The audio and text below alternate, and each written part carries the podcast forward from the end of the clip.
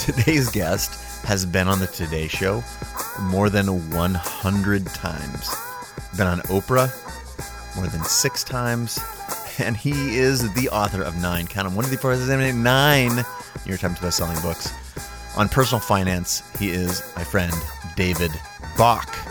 Hey everybody, what's up? Welcome to another episode of the show. That's right, David Bach on the show today here at Chase Jarvis Live on Creative Live. Very excited for you to get into this episode. It's so easy for us to see somebody rich and famous and think, ah, that's so unachievable. They're completely unrelatable, standing on a mountaintop somewhere, waving that parade wave. You know what? What what most people fail to admit is that that person a worked their ass off, but b they planned for that moment. They planned, they strategized about how to get to the mountaintop. And what David does better than any other personal finance guru is the right word, but it just sounds a little bit weird. Expert, I'll call him an expert, uh, is he makes the case for how to plan your financial future. And this is a category of things that uh, all of us creators and entrepreneurs need to pay attention to wherever you are in your journey. If you are early on and trying to transition out of a job into something new, or you're running a startup, uh, you're, you maybe have investors, you know how important the bottom line is uh, for those of us trying to make a living with our creativity. And Mr. David Bach, better than all others, does a fantastic job of, of talking about planning your future and being intentional. And the, the mountaintop, it's very achievable. He does a great job of putting that into perspective for us.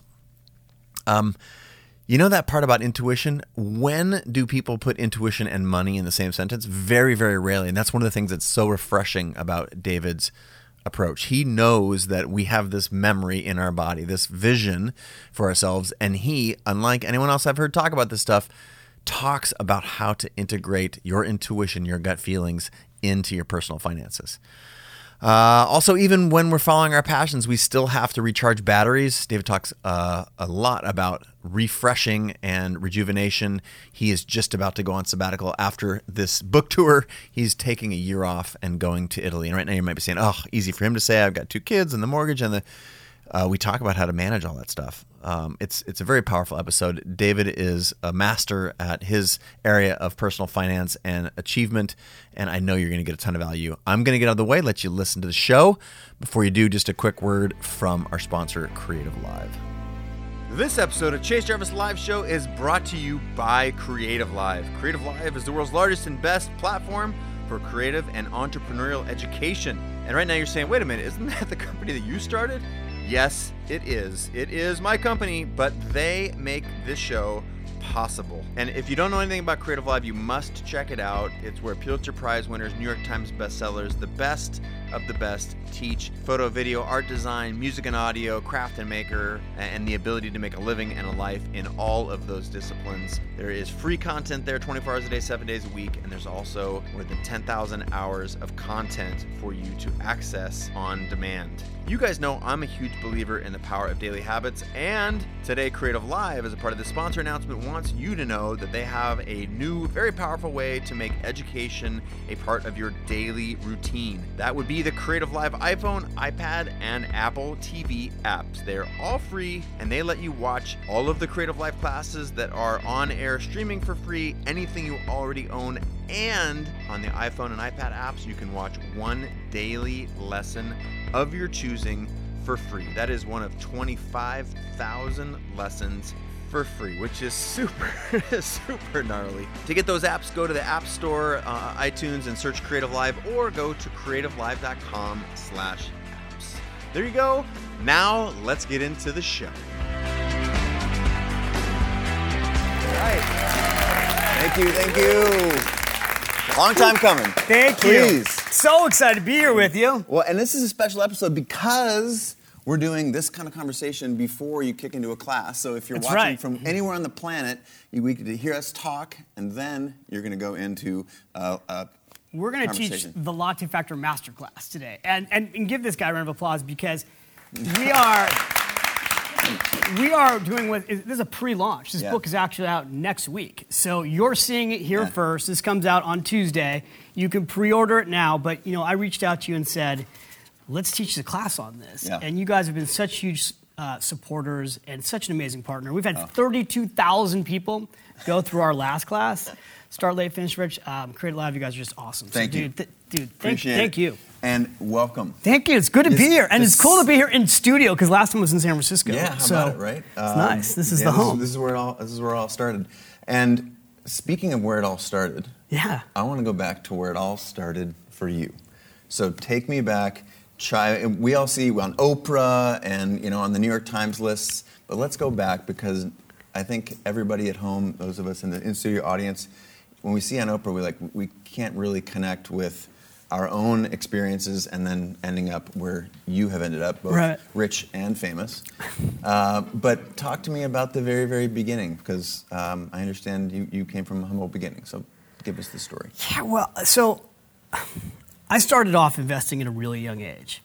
How, how early? seven, and, and which is just completely bizarre, right? Totally. But, but here's here's the thing: I was obsessed with money as a kid. So I, when I would go and visit my grandmother, all I wanted to do was play Monopoly. It was my favorite game in the whole world, and my parents hated playing with me because I would always win. So when I would go visit my grandmother in Milwaukee, Wisconsin, she would do whatever I wanted, and I wanted to play Monopoly. So at seven years old, the other thing she would do that my parents wouldn't do, my parents are very mean. No, I'm kidding. I would want to go to McDonald's.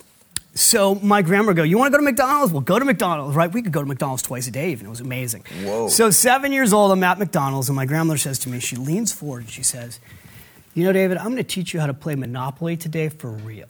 I go, What do you mean? Mm. She says, Well, you love to play the game of money. How about I teach you how to play money for real? So she, she taught me a lesson at seven. This is not my seven-year-old experience.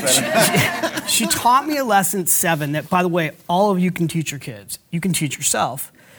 Because at seven, I got it. She said at seven, she's like, there's three types of people in the world, and I'm going to explain it to you right now. The person right now who's working at the cash register has a job. That job pays minimum wage. At the time, I think it was like 85 cents an hour. Literally, that was minimum wage was. She said it's a very hard way to make a living. And I feel for those people. You should always appreciate them because they work so hard, but it's tough to build wealth that way. She said the second type of person is somebody like you who comes here and eats and spends money. You're called, you're called a consumer. And everybody does that. And then the third type of person is the person who gets rich. There's a person who actually owns McDonald's. And she said, if you own McDonald's, you can become very wealthy. I'm like, Grandma, how would I own McDonald's? So she says, Like, well, I've got a plan. I'm going to have so she Big said, Macs. she's like, I'm going to teach you. So we went home and she took out the Wall Street Journal. I'm, remember, I'm seven, but she opens up the Wall Street Journal. She, she circles MCD. For those of you who don't know, MCD to this day is still the, the stock ticker symbol for McDonald's. She said, Now I'm going to teach. So she showed me the price, but that price was yesterday. So she said, That was yesterday's price. Now I'm going to teach you how to know what today's price is. This is before the internet. So she brings me into the family room, puts me in front of a TV screen, and teaches me how to read a, stock ticker symbol. And she says, Every time you see MCD go by, call out the price. That's the price at that moment. She says, Tomorrow I'm going to take you down to, to a stock brokerage firm and we'll buy you a share of McDonald's and you will own this place. Every time you come here now, you'll make money from yourself. Every time your friends come here, you'll make money. This is how people in America get rich. And my grandmother at 30 was poor. She was, didn't have a college education, sold wigs at Gimbel's department store, and through investing became a self-made millionaire over her lifetime. Passed those lessons on to me, my father, my sister. We, my family's now been in the financial service industry for 50, de- 50 years. 50 decades. 50 decades. I was like, that would be t- 50 years. 50, years. and we had We a, invented yeah. money. I wish. But it's funny because uh, two days ago I was in, in the Bay Area Uh-huh. with my family. We did our first book event with my family and, and our, my family's clients and the, who I used to work with. Mm-hmm. And we had women, had two women in that event that were at my first Smart Women Finish Rich seminar that I taught in 1994 Wow. wow, right? Because it was People just it was just a little ride, it yeah. was just a little class Yeah. that I had a dream to go make bigger, and my dream was, as so many creators have dreams, Yep. I had a dream that I wanted to teach a million women to be smarter with money, so they could do what my grandmother had done, protect themselves and teach their kids.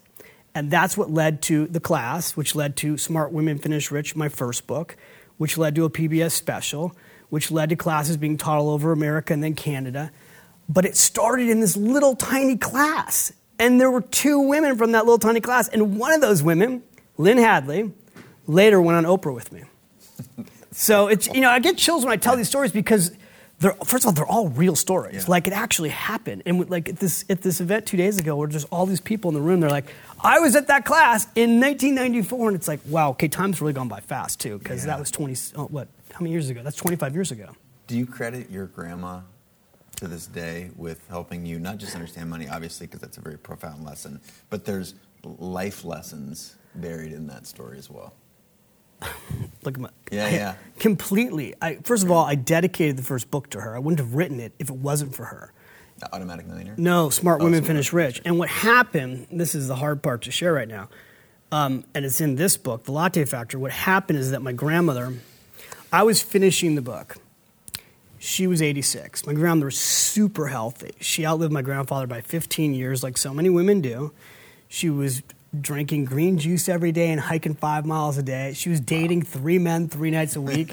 we didn't know that until she passed away. At the funeral, we found out. journal, grandma's Um, journal. but Grandma Bach at 86 had a, had a stroke. And we brought her to a nursing care facility by, our, by where we lived. And I asked her, because I was finishing Smart Women Finish Rich, I said, the book's dedicated to you. All your lessons are in here.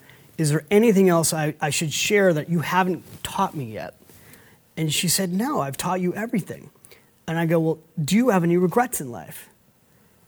And she said, no. And then the next day I came to the nursing care facility and I said, um, how'd you sleep? She said, terrible. I was up all night long thinking about my regrets. and I was like, and, and then, and she was serious. And what happened is she went, she actually did think about her regrets. And then she went through them with me. And she went through five. And then she said, the lesson's not in these five regrets, Chase. She said, the lesson is, David, what happened was I came to a fork in the road where I had, and we all do. You all, we always come to forks in the road. There are transitions in life. And she said, I came to a fork in the road, and on one, one road, one journey, was where all the gold was. This was where I really wanted to go. This is where, you know, we would say we would call it a creator. I call it your soul. Yep. This is where your soul wants to go. And she said, every time, instead of taking that road, I took the safe road. And she said, What happened to me was I didn't listen to my little girl. She said, There was a little girl inside of me. She's like, it's, She's still here, by the way, but I'm 86 and I'm probably never going to leave this bed. I'm going to die here. And she said, But the little girl at the time, she wanted to come out and play. And I listened to my big girl. And she said, So I want you to listen to your little boy because you're going to come to these forks in the road. And I don't want you to be 86 and go, what if? And she said, and tell other people this because everybody's got, all this beautiful audience, you've all got little girls inside of you and little boys inside. Well, we got one boy here. And, but, and, and, and at any age, Yeah. there's these points. And we talked about this last night, but um, so I wanted to, I also wanted to weave that story. That's actually the core of this book. Yeah. The latte factor is, is, is about so much more than money. It's about making sure in life you, you listen to your soul, you listen to your dreams, and you take the risk for it.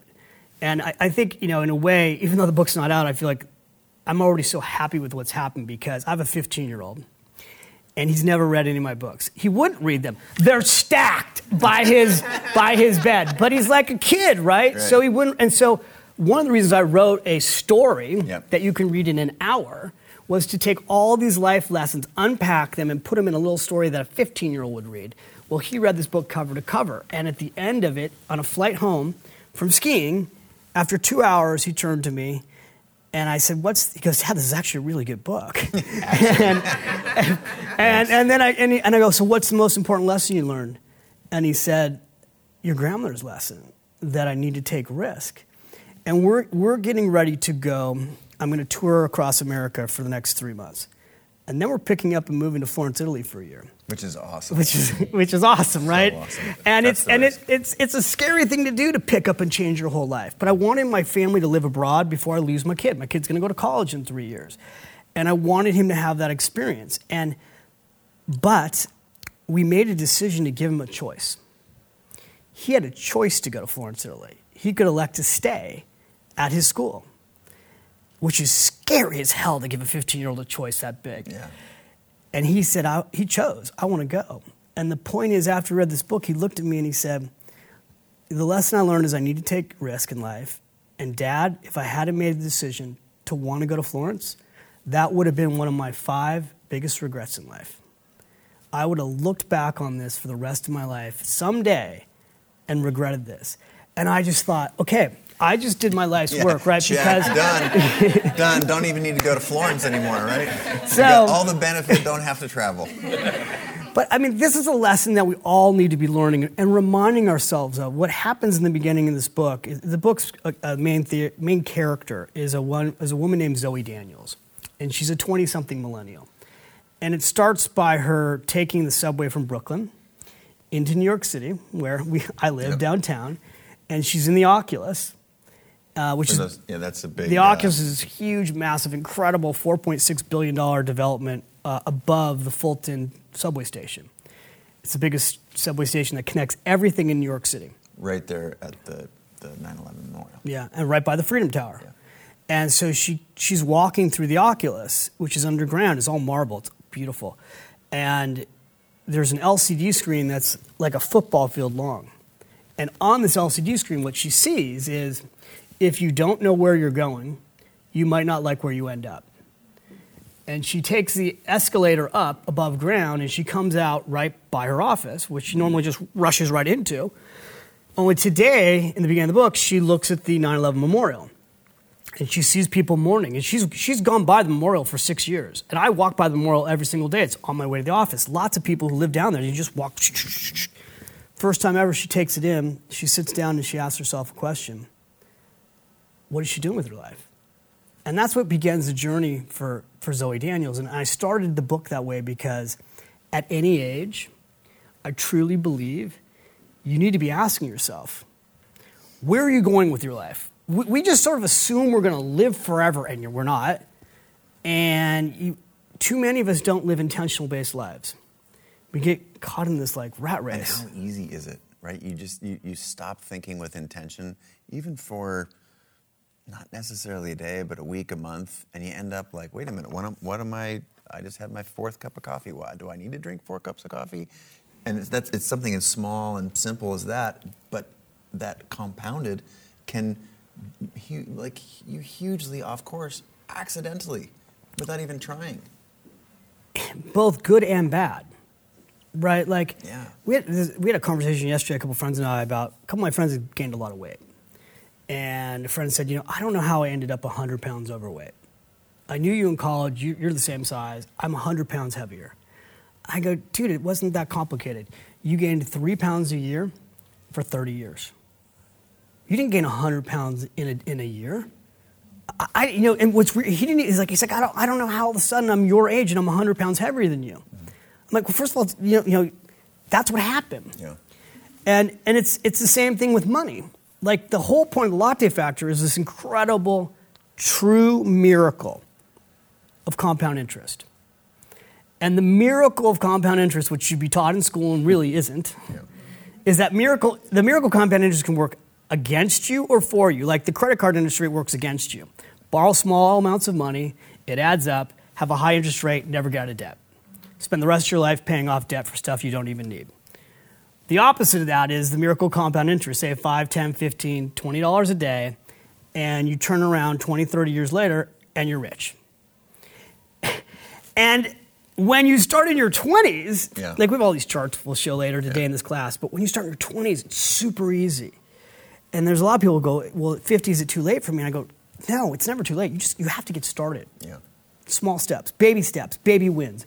When you get little tiny wins, those little tiny wins give you more confidence. I think that's the, that's true in everything. I, you know, if uh, a musical artist you love is all of a sudden everywhere, like you didn't know them yesterday, and now they're on every television show on the top of the charts, we have this belief that that just happened Oh, overnight. they got lucky. But we understand through breaking all of these stories down and digging in.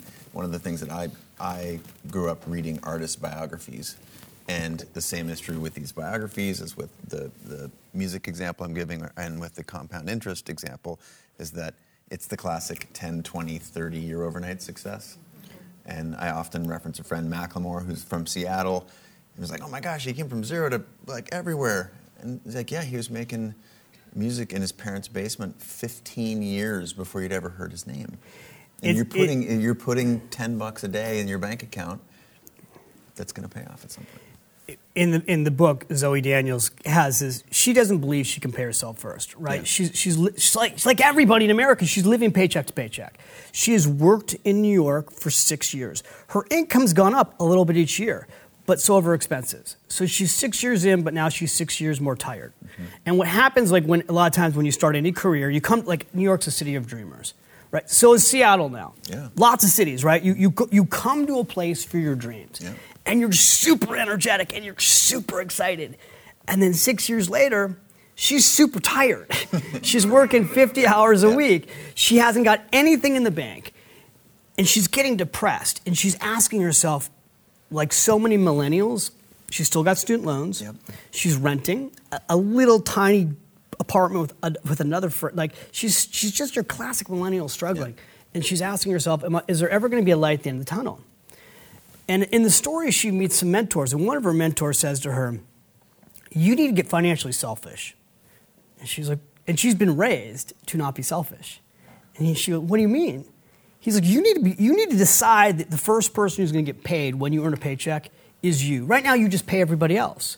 You pay taxes, you pay your, house, you pay your landlord who's getting rich off your rent. Whole Foods. You, and he goes through the list of all the things that she pays, right?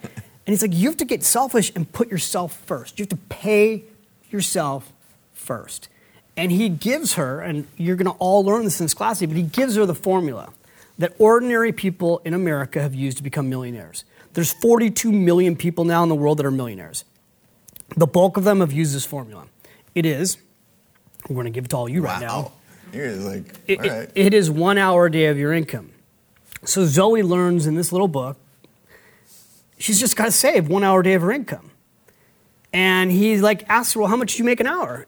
Because from nine to 10, if you keep your first hour day of your income, and I would say this to everybody who's behind the cameras here at Creative Live, it's your first hour day of your income. It's, it's whatever you make from nine to 10, you keep the first hour. When I did this on Oprah, and, that, and the show was over, it was the last show of the year. It was gonna, it was, we launched the Automatic Millionaire on her show.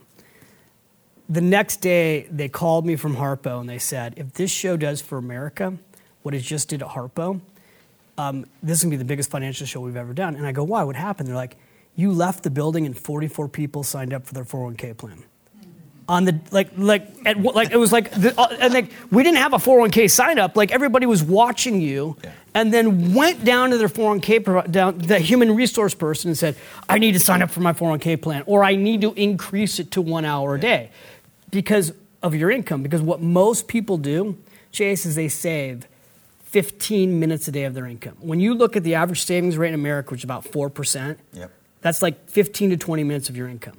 So one hour day is the math. So Zoe takes this math. In her case, she makes $30 an hour. She plugs it into a calculator. We'll give you in the class the calculator to use. And she runs the numbers, and up pops $4.1 million at retirement.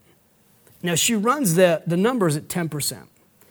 But she, she's, her mind is blown away. She's like, $30 a day, one hour a day of my income, I'm gonna have $4.1 million. And her friend's like, you can't get 10%. So she plugs in 7%. And the number is $1.7 million. Then she goes, okay, fine. Let's be super conservative and say it's just 5% of rate of return. It's 991,000. And she kind of closes her laptop and she's like, okay, well, even that's a lot of money. Because right now she's like, she's like right, now, right now I'm on track. I'm, I'm trying to pay my rent right, now. But right now she's like, I'm on track for zero. Yeah. And if I can save one hour a day of my income, I could change my whole life. And she goes back to work with a bounce in her step and a plan. And then she does these things. Go back to the message that she saw walking through the the Oculus. With Yeah. like, as soon as you can put yourself on a path. So, speaking of a path, I want to go back to your personal story. Grandma gives you this wisdom at seven, which is you know the number of grandmas that gave that to their grandkids at seven. There's actually only seven of those kids. uh, what did you do immediately with that knowledge? Because let's go to your your your 15 year old son right now. Yeah. Your 15 year old son heard it when he was seven. Because you're like, let me tell you a story, and he was seven. He was like, okay, great. Yep. And we just talked about the stack of books next to his desk. You got through to him with the latte factor, but at seven, something probably changed in you. What was it? When did this sort of um, this vision, not just about saving money, but more about not having regrets in life and unleashing your inner child? Give me your art. Well, so if I if I go to like the, that conversation, I didn't know she was going to die. That was my last conversation with her. I just thought she was going to get better. Yeah. You know, I was I was young. I was like, Yeah. oh, grandma's she's gonna she, you'll be out of here in a week. Yeah. You're fine. Yeah. She died. Yeah. That was my last conversation with her. When when I left, and I drove back to my office. My office was in, is it's, to this day, the Bach Group is still in Orinda, California. And under our, our, our office is a parking garage underground. And I drove into the parking garage and I busted out crying. It's totally just, I'm not a crier, and here I am crying. I, I, I- I busted out, I just started sobbing. And I, I looked in the rearview mirror, super dark, it was super early. And I looked in the rearview mirror and I said to myself, I'm going to get you out of here, David, in three years. I was a financial advisor at Morgan Stanley. I had a career that I had fought, worked so hard to accomplish so much and help help my clients, but my soul, my crazy ass soul, because it was wanted to go out and teach a million women to be smarter with money, and I knew I couldn't do all of that at Morgan Stanley. And I told myself in three years, I'm going to get you to the point where you, I'm talking to myself here. I know it sounds bizarre, but I'm talking to myself because we all do. If you're Yep. checking right now, yes, you do. Um, I, I told myself sitting there in this car, in three years, I will get you out of here and we will spend our, we, we're going to spend our life teaching more people how to be smarter with their money. And I, it took four years. And in four years from the date of that, I picked up on a wing and a prayer and moved to New York to go write The Automatic Millionaire. And you know, same thing. I was a, I was a total ten year overnight success story. I tried to get on Oprah in 1994. I had four books out before The Automatic Millionaire came out, uh, and I'd actually sold a million copies. I'd been on every single TV show, but people still didn't really know who I was. And then I launched The Automatic Millionaire on, on Oprah, which just skyrocketed things. But the point was, um, my soul knew that I couldn't, I had a hard time being in a corporate box. We, we, we talked about this yesterday Yes, too, right? did. Look at us. In my soul, I'm a creator and I'm an entrepreneur. Most people actually are. Most people are not designed to be in a box, and even if it's a beautiful box. Yeah. And so my soul was like, "You've got to go. There's more for you to do." And you know, God bless my mother. I had the most amazing mom in the entire world. Um, I just posted a picture with her yesterday on Instagram. My mom, I told my mom, you know, what, mom, I really want to go do this. And she looked at me and she said, son, spread your wings and fly. And that meant me leaving the Bay Area and moving to New York. I didn't know anybody in New York. Yeah. And on that, I was also working with my father. And I said to my mom, I know, but what are we going to, what about dad? and, and you know, Sounds she, so familiar. Right, right? I go, I- I go, what about dad? And she goes, I'll take care of your father.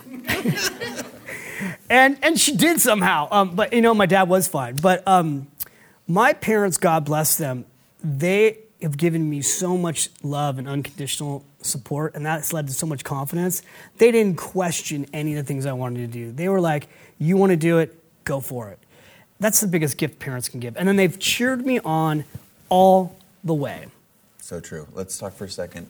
Not everyone has that. I know. So, for those folks at home who don't have either both parents or any parents, or they don't have a cheerleader in one or both of those parents, which I think is more common than not. Let's say it's more than 50% of the people listening and watching. How do you how do you teach those people not about money, but again, to me, this is all about the life lesson. About Yeah, li- completely. listening to that inner person when they're getting messages, as Zoe is in this book, and as we all are, that tell us what we're supposed to be like, what we should do, what we ought to be like. And when that conflicts with that inner child that you are encouraging us to pursue, what are some tools, what are some ideas, some thoughts that you can share that help people who didn't have that framework that you had with your mother?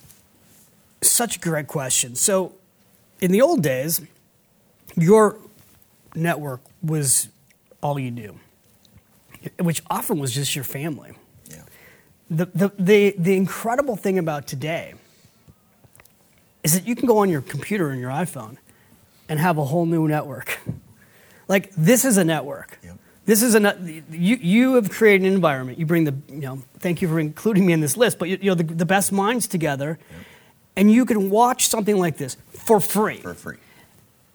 And learn new lessons. And then decide, well, do I want to embed those in myself? And you can watch this and go, oh, that was great. And then you can also go back and rewatch it and rewatch it and rewatch it and take notes and then go, okay, what do I need to do based on what that person just said? And then adopt those habits. And then find communities of people. There are, how many of you are in my insider group right now? Okay, what? One, two, three, four, five. So, five people in this room yep. joined my insider team to launch this book. We have 1,600 people across the world that I sent an email out and said, hey, I'm going to create this, this group to get people super motivated to learn these life lessons, and I want to teach them to you first, and then you can go teach them to other people. So you, I don't even know anybody here know each other, but like we have now a Facebook group online that's a total community where people are supporting each other. By the way, they, you can all still join this. It's at thelattefactor.com. So anybody who hasn't joined yet, you can only join this insider team though in, for like the next few days because this is taking us through next week for the launching of the book. Sure and we've got 1,600 people. The publisher said, oh, the biggest one we've ever seen is 300. We have 1,600 people now inside this team. By the way, part of it is they get a free access to the Start Late, Finish Rich class we created, only for a few more days. Um, all you got to do is buy one copy of the book. But the more important part is the community. Yeah. And what happens with these online communities, if you get, if you're in a good community, yeah. is you see people like they're all helping each other, they're all cheering each other on. And it's really important to point this out. You can be in a positive community, you can be in a really toxic community because there's a lot of bad communities that people are on right now yeah. that are all about negativity. And if you watch negative news and then read negative stuff online and then are a part of negative communities, your life becomes toxic. Yeah. And so I think you have to be super conscious of are you surrounding yourself with dream makers or dream stealers. And they're always both around you. And there can be people, by the way, that you love that are actually dream stealers. And I know a lot of people just say, well, cut them out. I, I, it's not always easy to cut them out. It's hard to cut your parents out, for one. But you can, but you can stop dialing pain. And what's crazy is that what a lot of us do, and I, I've done this in the past myself, it's a super bad habit is you get excited about something, and then the first person you take it to is the one that you know is going to say it's dumb. And, and even in, in the book, Zoe Daniels has the dream stealer friend. She knows he's kind of negative. And as soon as she's excited and motivated, she brings it to him. And then you know what he does? He yucks on her yum. This is what my kids, you know, say. Don't yuck on my yum, Dad. He yucks on her yum. She's all excited about paying herself first, and he just starts going through all the reasons why it won't work and it derails her for a while. This happens all the time. We're, this is a community of creators. A lot of people who are creators have a dream to go create something. You were one of the greatest photographers in the world. Um, there are people I'm sure who told you you couldn't be a photographer. How, what do you mean you want to be a photographer? Totally, it was crazy. They were like, you can't make right. a living as a photographer. Right. Who are you to be a photographer? What do you know about photography? That's a dream stealer. For sure. And at the time, I didn't know anything, and I got like so basically for I hadn't shared that that was a dream of mine, and when I started, it was so absurd because people had never seen me hold a camera up to my face, and I told them that I had this crazy dream of just traveling the world with my friends and my then girlfriend, now wife Kate, and taking pictures and getting paid for it, and that was complete fiction to nine out of every ten people that I spoke to. Because it sounds insane. But But here- Same, th- same thing being a guy, by the way, who wanted to write a book for women and money, who doesn't know how to write. But you go back to you, for example, you had something in your soul Yeah. that brought you this idea. And I would go, well, it's not crazy at all because that idea came from a higher power. And really, that's the core underlying message of the latte factor is that if you can free yourself financially, you can actually listen to your Yep, soul. yep. And what I believe is that when you, he- when you have these things that are inside of you that you want to do, it's coming from a higher power. And that most people don't listen to their higher power, and, you know, God, whoever their higher power is, because they're so trapped day to day that they can't listen to it. And so when somebody says to them, Chase, you can't go be a photographer, you should be a doctor. You should be a doctor. Uh, and you're like, but I want to be a photographer. Yeah. Then you're like, you know what I want to do? I want to create this amazing thing online where I bring people together and I teach these courses and teach millions of people. Chase, you can't do that. Then you did it. Yeah. But all along the way, still to this day, doesn't matter how successful you become, people will start telling you why you can't do what you want to do. Yeah. This book that you're holding in your hands for 10 years, my publisher didn't want it. Even though I had nine New York Times best-selling books out, even though I'd sold 7 million copies, you, you, people think, oh, you reach a level of success and the doors stay open forever to your ideas. It does not work like that. it doesn't work like that for entrepreneurs. You've raised a bunch of money to build this business. The more successful you become, the more people tell you why things won't work, or they want to help your creative process. Hardest thing about being a creator is often if you become successful, other people start to either they want to keep you in a certain box. Right? You should have just stayed a photographer. How dare you go start a company that does this? Yeah, same exact same exact problem. Never it never really goes away. There's always going to be and if you don't have parents like you were raised with, David, like it's a real thing at every uh, I'm sure Taylor Swift is hearing from somebody that she shouldn't go do that next music video that looks like that because she's putting her career online. If she does this, she breaks out of her box and goes a different direction, she's going to lose this many fans and she's not going to get the next record deal. And she's like perpetual. So what's this? Let's flip the script. Like wh- you mentioned community. What are some other like? Keep keep keep telling me this story about It- how to, how to you- need this. well community i think community is huge you need to find your tribe Yeah.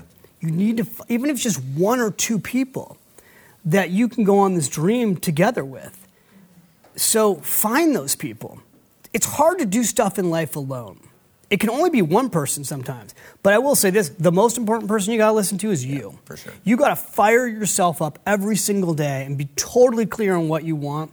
And, and also, you need to be clear on what you don't want. We're, at the very end of this class today, I'm going to give you the two tools that I use to be incredibly intentional about what I want and what I don't want. I have a yes now list and a not now list. And you know, everybody's got their to-do list. I need to know in life what I'm focused on, which is my yes now list. And then I need to be super clear that I can only have so many yeses. So everything else has to go on the not now list. And those of you who are in my insider group that showed up the, you, you've got these tools, and at the end of this class, we'll give these tools out. But the problem, you can only do so much. Yeah. And so you have to eliminate people that are toxic. You need to eliminate the things in life that you're wasting time on. You need to not minor and major, ma- minor and major. You need to not major and minor things. There you go. And then the last thing I'd say is this: we we we treat our lives like we're going to live forever, and we're not. And you're going to snap your fingers and be 10 years older, and 20 years older, and 30 years older, and eventually dead. And we don't say this enough. And So you, you have, I think you have to take time and you have to chunk it. And, and what I would say to you is this first of all, the next 10 years of your life are going to be the healthiest years of your life. Uh, there's also, you know, people come on and go, exponential technologies. I'm going to inject you and you're going to live to be 150. Yeah, guess what? Mo- the- the people, men still died age 78 in this country, and women died 82. The difference in quality of life in the 70s is, is significantly less than your 60s. I mean, I just came from an event where all these clients of ours are 70, 75, 80, 85. A lot of canes. My father's got a walker all of a sudden at 79. He can't travel. Stop treating your life like it's going to be this way forever. It's not.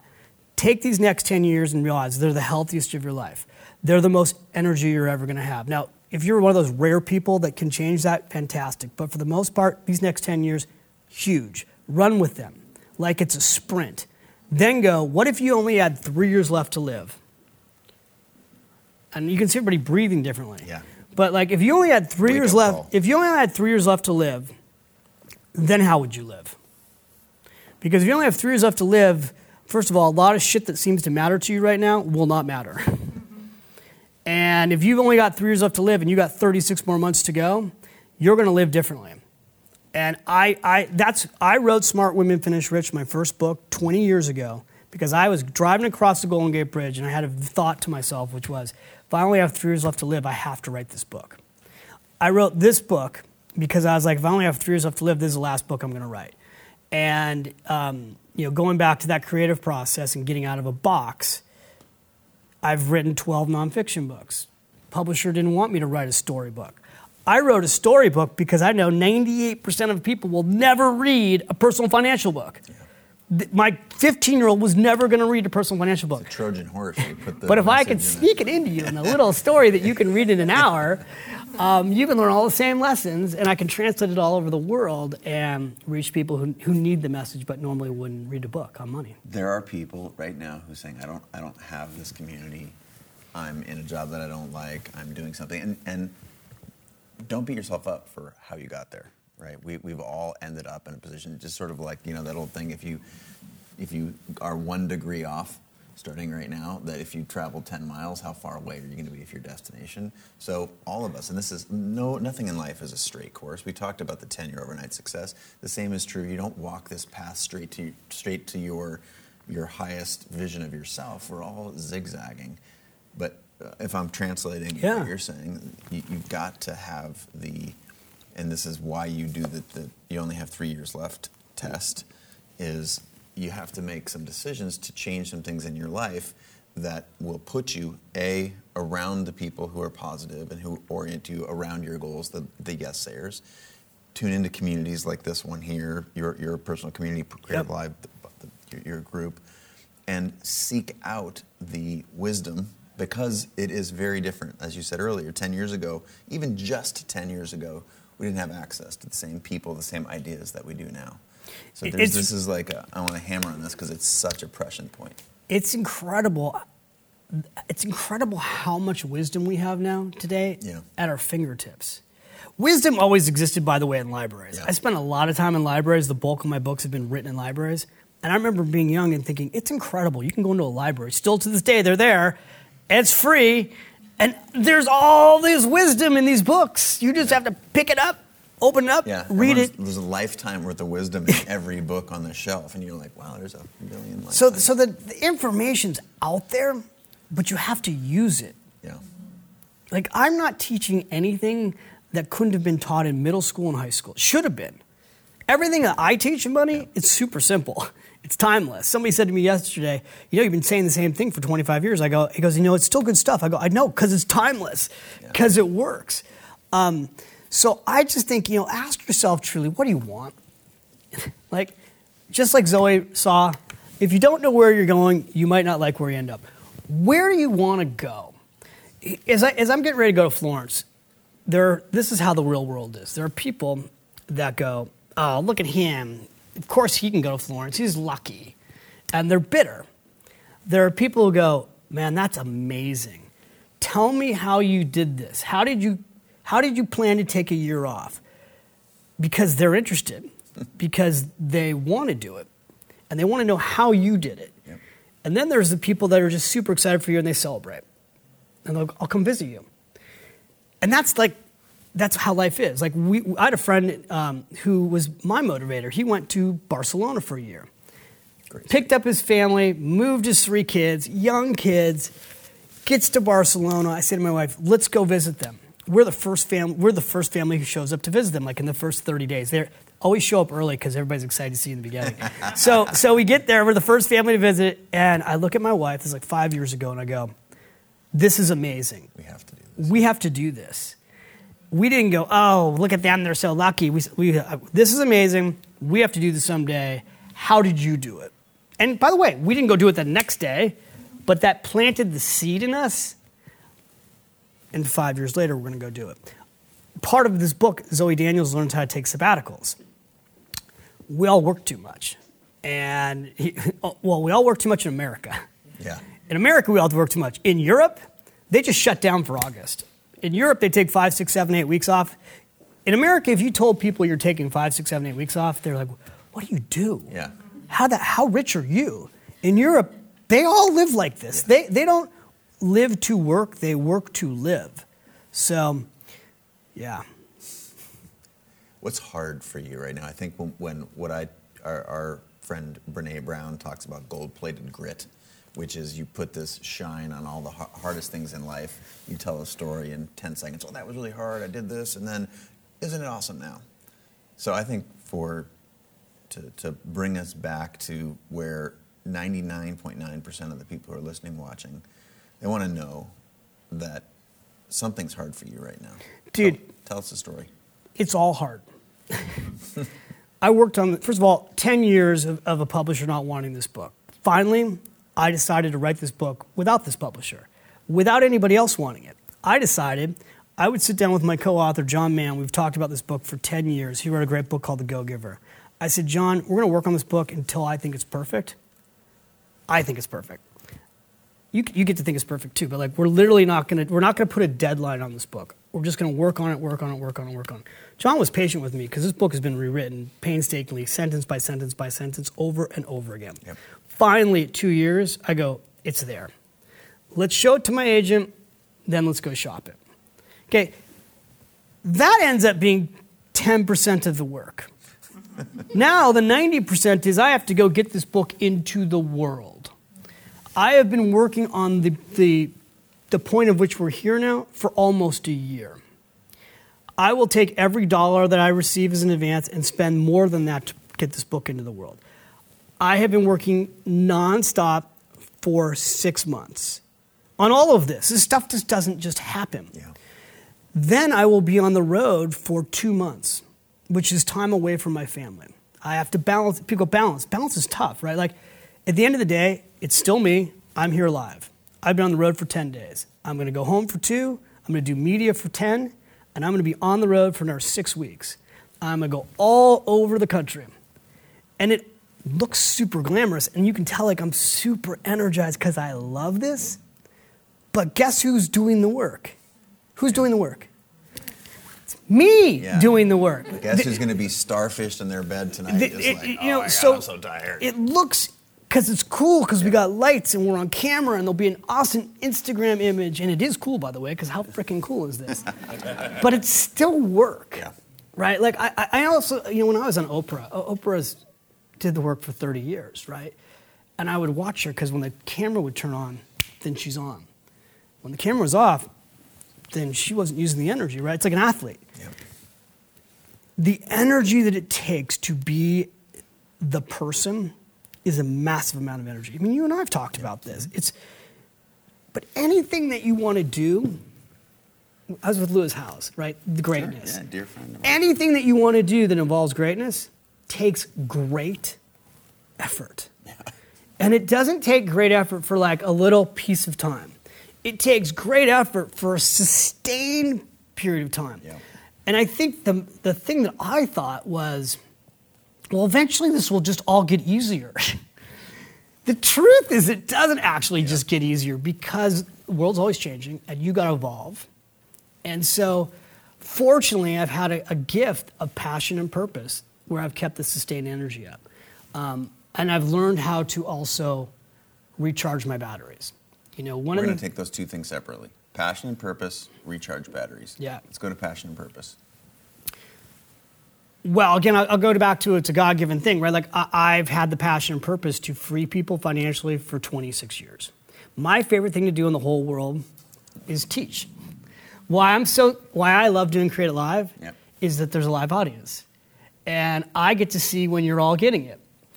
When you're a teacher and you just talk to a camera, it's the weirdest thing to me, even like when I do Facebook Live with you guys, right? Because I'm like, I'm talking to you and I can't see you.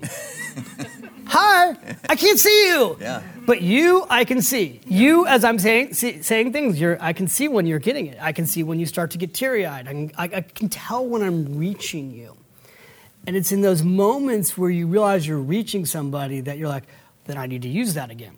The latte factor was all about, I realized it was reaching people because I was in live audiences teaching and they were getting it. Like, God, I've got my latte and I'm not saving $5 a day. Or I've got my bottle of water and I'm not saving $5 a day. Or whatever it is, right? They were getting it. So I've had this passion purpose to free people financially, not about the money, but because I just want you to go live your God given gifts. And, And- somewhere in your in your past, right? Because that's what most people like. I don't know how to find that thing. What brought you joy as a young person? Was it climbing trees? Maybe you become an arborist. For you, you're embedded. Your family was in the financial. Your father in financial services for years. You got passionate about money. But here's but here's the thing. Like what I got passionate about was teaching. Yeah. I remember teaching a class at a local adult school, one of these classes that started the Latte Factor, and I remember thinking if I could make hundred thousand dollars a year just teaching, I was making much more than that as a financial advisor. If I could just make hundred thousand dollars a year just teaching, that would be that'd be the greatest thing in the world. And eventually, I've been able to make a living just teaching. I didn't want to go be in an office working one on one with somebody as a client, as a financial advisor. Um, it was a great, it was a great career, but it wasn't the great career for me. My passion was teaching.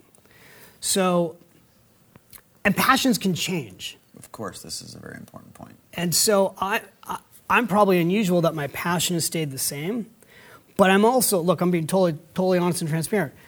Uh, I don't plan to write another financial book. And I, was, I woke up this morning thinking about this because I was so, I'm so excited to be here. And I'm like, if I'm still so excited, then why do, why do I want to, st- I'm thinking about stopping, why do I want to stop teaching about money? And there's another voice inside of me saying, David, you have another 10, 20 years, you need to do something new. Even though I've been doing this for 26 years and I feel like I'm the top of my game, there's another voice now saying to me, You're not doing another financial book. I don't know what the next book is. But so I'm having, it's hard because the other part of me wants to go, Oh, but you're good at this. Another part's saying, mm, Time to listen to the next voice. I, I just came up with a whole idea of kids' books, a whole kids' series. We're Not about money. We're going to go back to the 70s, though. Yeah so so um, so that was about purpose i think the one thing i say to anybody who's listening and you're, and you're like how do i find my purpose think about what you really like to do Yeah. If you had to do it Yeah. every day. people always go what would you do for free because i basically did this for free for 10 years um, you know what would you do for free and then how because what happens a lot of times if you if there's something you really love eventually you get really good at it then it's no longer free because people pay you i taught 700 classes for free before i got my first Let check that sink in for a second. first check if each class was a day, that's 700 days of work to get to the place where someone paid you. That's not to like, all right, and now I'm done. That's where you start after 700 days. This is the sort of the secret and why I feel like that's why this show exists to help Yeah. people deconstruct when you're stuck wherever you are and we're all stuck in some way that's why i ask like what's hard for you and you're like okay these are the things we all have hard things and just realizing that you're capable of taking 700 steps toward the thing that you want. And that is not the finish line, that is the start. You're at home in bed and you have to get to the starting line and it's 700 steps away. Don't you think that it makes a lot of sense to, to when you get there to have that be the thing that you actually want to be doing? To me, this is the trip, right? That was such a golden nugget just then. because it's so true. You know, if you're going to do the work in anything for a decade, I, I once heard from Tony Robbins. This was a, a moment also that changed my life. I was at a Tony Robbins seminar, and he said, In a decade, you're going to be a decade older, either having maybe reached your dreams because you tried, or just 10 years older. I just told you, like, about, think about your next 10 years. And I was like, whoa, whoa, right? Because I wasn't going for my dream. My dream was to write Smart Women Finish Rich. I'd had the dream for four years and wasn't working on it. The funny thing about dreams, if you don't work on them, they never come true. Isn't it weird? Isn't that weird? Like, they never come true. So it, it, it requires work and it requires you to take action steps. And then it requires you to get your ass off the ground every time you're knocked down and know that you're going to be knocked down. And you can be cheered. And then the thing is, there's moments where, like, it's working, it's working, and now all of a sudden you're the guy. And then guess what? Something happens, and you're no longer the guy. All of a sudden, you went from being the genius, you know, they say hero to zero. life is funny. You can go like this, and you're the hero, and the next thing you know, people love to take that hero down back to zero. And then a lot of people who go from hero to zero never recover. And then people who you tend to see who reach greatness get knocked down, come back. Get knocked down, come back. A lot of entrepreneurs, by the time you see a success, they're like, oh, wow, look what they did. Same thing, 10 year overnight success story. You didn't see all the stuff in between. So, we've, we heard from you about some things that were hard. Um, I have a very specific question. How did you get the latte factor in the Oxford Dictionary?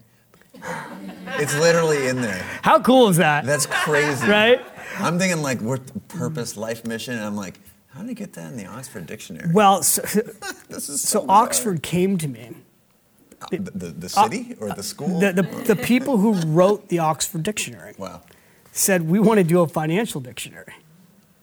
Will you go through the dictionary and tell us what we've missed? Well, it sure seemed to me like the latte factor should be in the Oxford Dictionary. Um, but that's really, uh, the Oxford, they, they, Oxford Dictionary came to me to both go through the dictionary, give, give great other parts that were missing and put it in. And we wrote a thing, originally was 1001 words you need to know, the Oxford Dictionary of Financial Words, which became the Finish Rich Dictionary. So the Oxford people were like, the latte factor is genius. Yeah, that should definitely go in the dictionary. So now the Ox latte factor is in the dictionary. Nobody's ever asked me that question before. Funny thing is, there's another guru who tries to use the latte factor all the time. And originally she said that it was her idea. And I'm like, but I had a trademark on it 20 years ago. So Take that. yeah, take that. Get, you got a good idea, make sure you trademark it. There's two things embedded in that story. One is they came to you. I think most people who are at home or in the audience or me in my head right now, like, how many times that does, um, or I think Scott Belsky said, an amazing idea rarely comes to you, this is, I'm paraphrasing, rarely comes to you in an email with the subject line, amazing idea.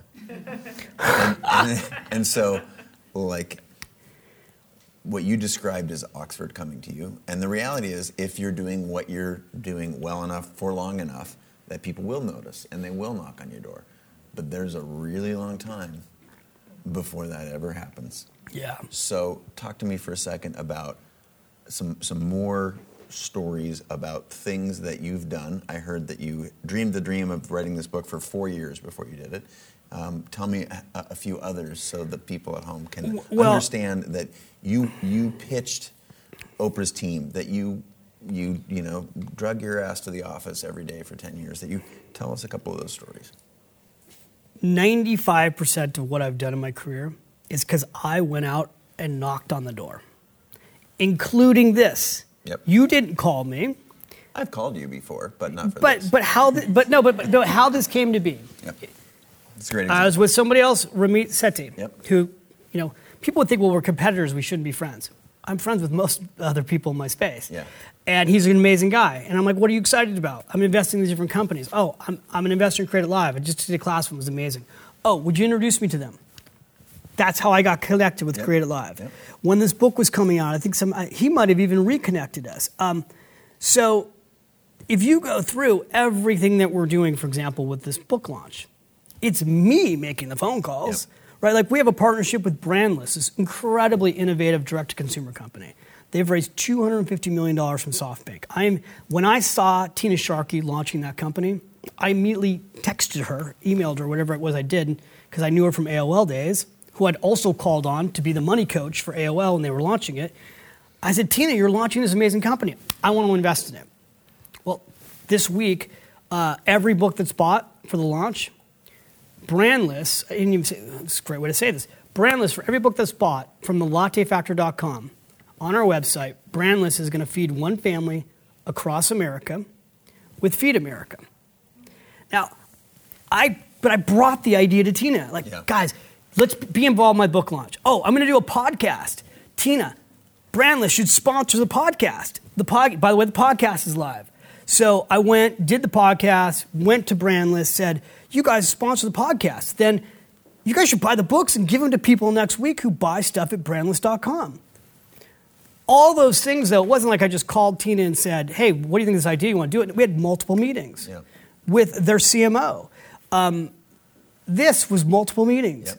And I can go through, there, there's 20 things like this. You look at my tour, we're going to go across the country, across the US. Most of the events are live and they're free at thelattefactor.com. I'm going everywhere Chicago, New York, LA, Arizona, on and on and on. Back, I'm ending in Seattle. You and I are definitely partying on my last day. Yes. Um, all those cities I had to arrange. Yeah. I, had I reached out personally to people I know, love, and respect. Part of my financial service company, I have a company that we started three years ago. We've raised $7 billion on our platform. We have 500 financial advisors. I handpicked the advisors in the cities I wanted to go to. Every one of them I had to reach out to personally and say, I want you to host me in your market. My friend from high school is in the back of the room, Gretchen. I hired her just to handhold those 10 people on those 10 cities.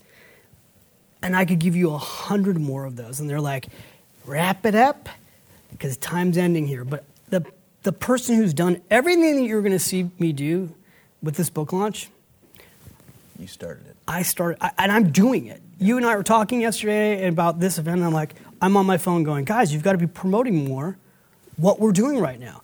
I was in the green room 50, 20 minutes before we started, like, we need more emails out. We need more links out. Yep. We need it on Facebook. We need it on Twitter. We need it on Instagram.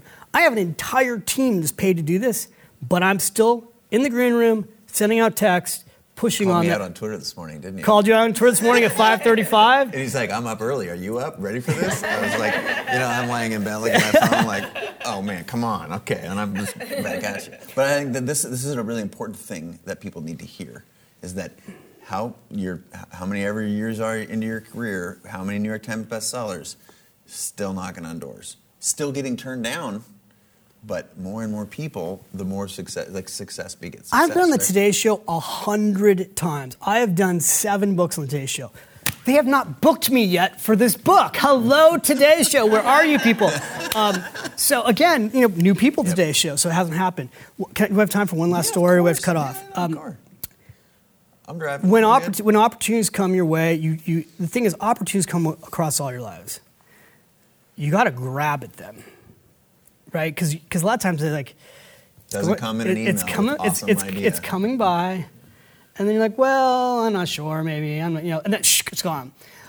And a classic example of this is I had an opportunity to fly to Geneva and meet Paulo Coelho. Paulo Coelho wrote the book The Alchemist. How many of you read The Alchemist out of curiosity? Okay, Amazing, only two hands, three hands have gone up.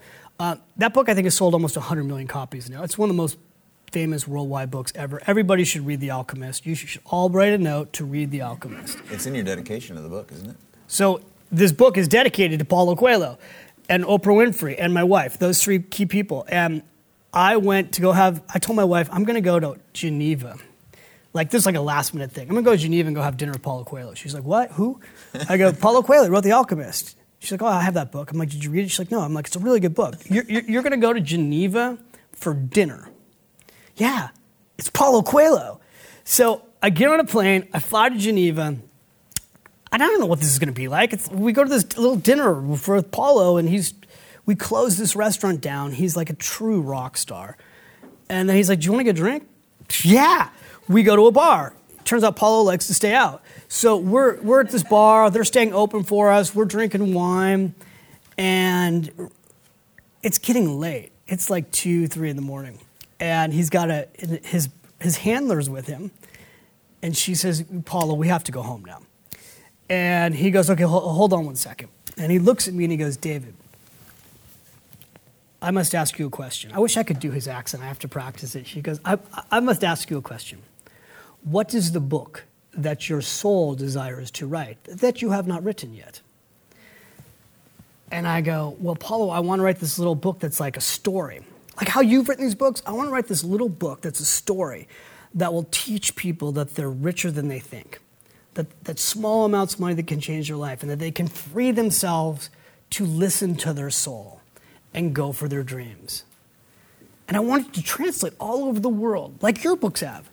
And he puts his hand on my arm and he goes, Then, David, you must write this book. The wisdom. And he- the simplicity and the It's like wisdom. it's like Yoda. Only it's Paulo. Then you must write this book. And he says, and Write now this book you must. And now and now I must go. And he gets up and he leaves, and I'm with another buddy of mine, Brendon Burchard, and he's like, What did Paulo say? And I'm like, he said I should write this book, The Latte Factor. And we like stumble out of this bar, and I'm on cloud nine, and I'm like, I've got to write this book. And I've been thinking about this book for 10 years almost at this point. I get home, I'm totally jet lagged. My wife goes, Well, what did Paulo say? I go, He said I should write this book. And she's like, I've been telling you this for 10 years. you, know? you need to go to Geneva? I'm like, Well, Paulo reconfirmed it's a good idea. Like, and, um, and that was that really was a catalyst for me. And I talked, we didn't get to like recharging your batteries, but I was yeah. totally, you know, what happened to me is in 2012, I was totally burnt out. Yeah. I didn't know that I was totally burnt out. I didn't know what was wrong with me. And I think this is probably a good thing to close on is that the need to take care of yourself. Like, I was getting up and still early. I was going to the gym. I was going to the Today Show. Um, I was doing my work, but I was no longer joyful. And I was tired. And I was 46, but I felt 50. And I would, and I thought I was just getting older. And I went to the doctor and I was like, I don't feel right. Like, I'm tired all the time. And I don't sleep well. So I'm tired and I don't sleep well. So, you know, he's like, well, we'll do all your blood work, right? So they did all, they ran all these tests on me. And he's like, yeah, you know, your, your blood work's fine. You, you, might, you might just be getting, you're getting older. and truthfully, I think looking back on it, I was also like burnt out and depressed.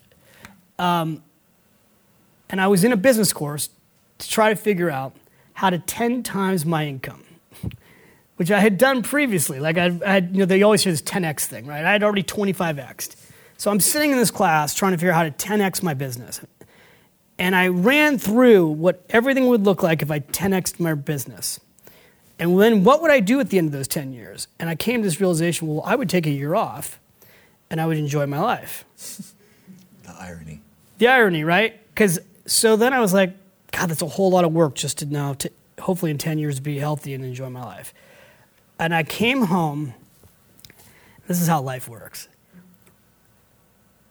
I came home from that class, and my wife said to me, What do you want for your birthday? And I said to her, You want to know what I want for my birthday? I want a year off. She goes, This isn't bad. She, she like goes, Well, what do you mean? I go, I don't want to work for a year. She turns the light on. Metaphor right, and real. She goes, What do you mean you don't want to work? I'm like, she You mean you don't want to write your book? I'm like, Nope. She's like, well, what about the Today Show? I go, no. She's like, what about speeches? I go, no. She goes, what about your company? I go, I, I don't want to work for a year. That's what I want for my birthday. I was kind of being flippant. She goes, well, what would you do? I hadn't thought about that. I go, how about if I did what you do? Like, I could wake up in the morning, take the kids to school, I could go to the gym, I could get lunch with my friends, run a couple errands, and I could pick them up. Looks like fun. She's like, you know, it's not as easy as you think. But like I'm like I want to try it. I'd like to try it. I'd like to try just be stay home and be something different. I'd like to try and be home and be a dad, which was scary as hell. So she said, "Well, can we afford for you to take a year off?" No, can we afford for us to take a year off? I said, I said yes. If we cut, if we if we reduce our expenses, I can take a year off. She said, no, no, no. I didn't say anything about you us reducing our expenses. I married you for better, no, for better or stay the same. Um, she, she's, and she's kind of joking, but I go, yes, we can afford for me to take the year off. And then she, and go, how long can we afford? We started running numbers, and she's like, then take a year off. So then all the things I started working on took eight months to plan that, and then I took 2013 intentionally off, and I called it a sabbatical. Six weeks into not working, I felt 15 years younger. I was sleeping 10 hours a day. I was waking up joyful. I was totally excited about life again. I had I started having all these new ideas. I'm walking down the street like a little kid, like almost like bouncing for no reason. And I'm like, oh my God, all I needed to do was take a break. Health. And, and, and a friend of mine, uh, Arianna Huffington, yeah. wrote a book called Thrive. And she also did a book on sleeping and we were together because we were both we were both learning how to. Uh, also during this time, I learned how to meditate. I do TM meditation. Same. Did you meditate this morning? I did. Uh, I meditated yesterday at four o'clock because like I needed the energy to see you. If, like the, we meditate twice a day, so meditation they say you know it recharges your battery, and I said you know actually, it re, it's like putting a new battery inside of you. A sabbatical is like I got a whole new battery, and so I've also the reason the sabbaticals in the book is that I know that more of you need a break because you're burnt out and you don't know it. One of the reasons people have to retire is they're just exhausted. Yeah. And so I think if more people could take breaks throughout their life, you could have if you could just take these breaks, you would be re-energized. I came back from my break, became the vice chairman of one of the largest financial service companies in America. I wrote four books now in 36 months. Updated Smart Women Finish Rich, Smart Couples Finish Rich, Start Late. No, Smart Couples, Automatic Millionaire, Smart Women. Redesigned my seminars, launched them across America. Started a new company, which is AE Wealth Management, which is now the one of the fastest growing RIAs in America. And wrote this book. It is all because I took that break. Yep. So you Learn just to rest, not to quit. learn, learn to rest because rest leads to recovery. And last funny story I'll tell you is so here I am, I'm feeling amazing. And I'm, I'm like, God, I feel so much better. This was the miracle pill, just taking some time off. And I'm, and I'm walking my son Jack to school because he was still at the age he would let me walk him to school. and he goes, Dad, you know what? Now that you're not working, do you ever worry that everyone's going to forget about you? That you'll never be able to read another book, go on television, get another speaking engagement, or ever make money again? I Kids, they have this wisdom. I was, and literally, of course, those were all my worries. They had just gone away. fears, right? And I was just like, thank you for voicing every single scare that I had. And I was like, yeah, actually, I do have those fears sometimes, but I think it'll be okay. And, and the interesting thing is, as I came back and started doing all this stuff, my son also saw that lesson. He was like, wow, you know, you just stepped right back in and now you're doing more. So, Health. help. Wow. Well, thank you so much for sharing your wisdom with us. You're so Big welcome. creative live round of applause for David. Thank you. Thank you guys for all being here. All right, that about wraps it up. But uh, hey, before you bounce, two quick things. Um, actually, I'm going to go three quick things. Thing one, A, thank you so much for being a part of this community. And I'm not quite sure how you, you landed on this podcast. It doesn't matter to me. The fact that we're all in this together and that we're able to have a conversation is awesome. I feel uh, honored to be in your ears right now and that uh, you've paid attention to what I've been doing, what Creative Live has been doing for some time, and whether it's been a day or 10 years, I just want to say thank you. It's also really important to know on the backside of that that I, I do a lot of responding to comments. So hit me up on, you know, direct message me on, on Instagram or Twitter or at me. I try and respond as much as possible. So let's have a conversation that transcends me just being in your ears here. Let's try and do it some, somewhere out there in, on the internet land. That's thing one. Thing two, again, I'm not quite sure what channels you pay attention to me and my work, but please go check out. I'm at Chase Jarvis or slash Chase Jarvis or whatever on all the platforms. And it's really important to me also if you wouldn't mind checking out Creative Live. It's something that not only myself, but 120 other committed hardcore badass people come to work every day uh, to build the place where creators and entrepreneurs learn. So check that out. They're just slash Creative Live or at Creative Live all over out there on the internet. All right. Until again, uh, probably tomorrow. I hope I'll hear you. I'll be in your ears maybe tomorrow, and I'll look for your comments on the internets. Bye.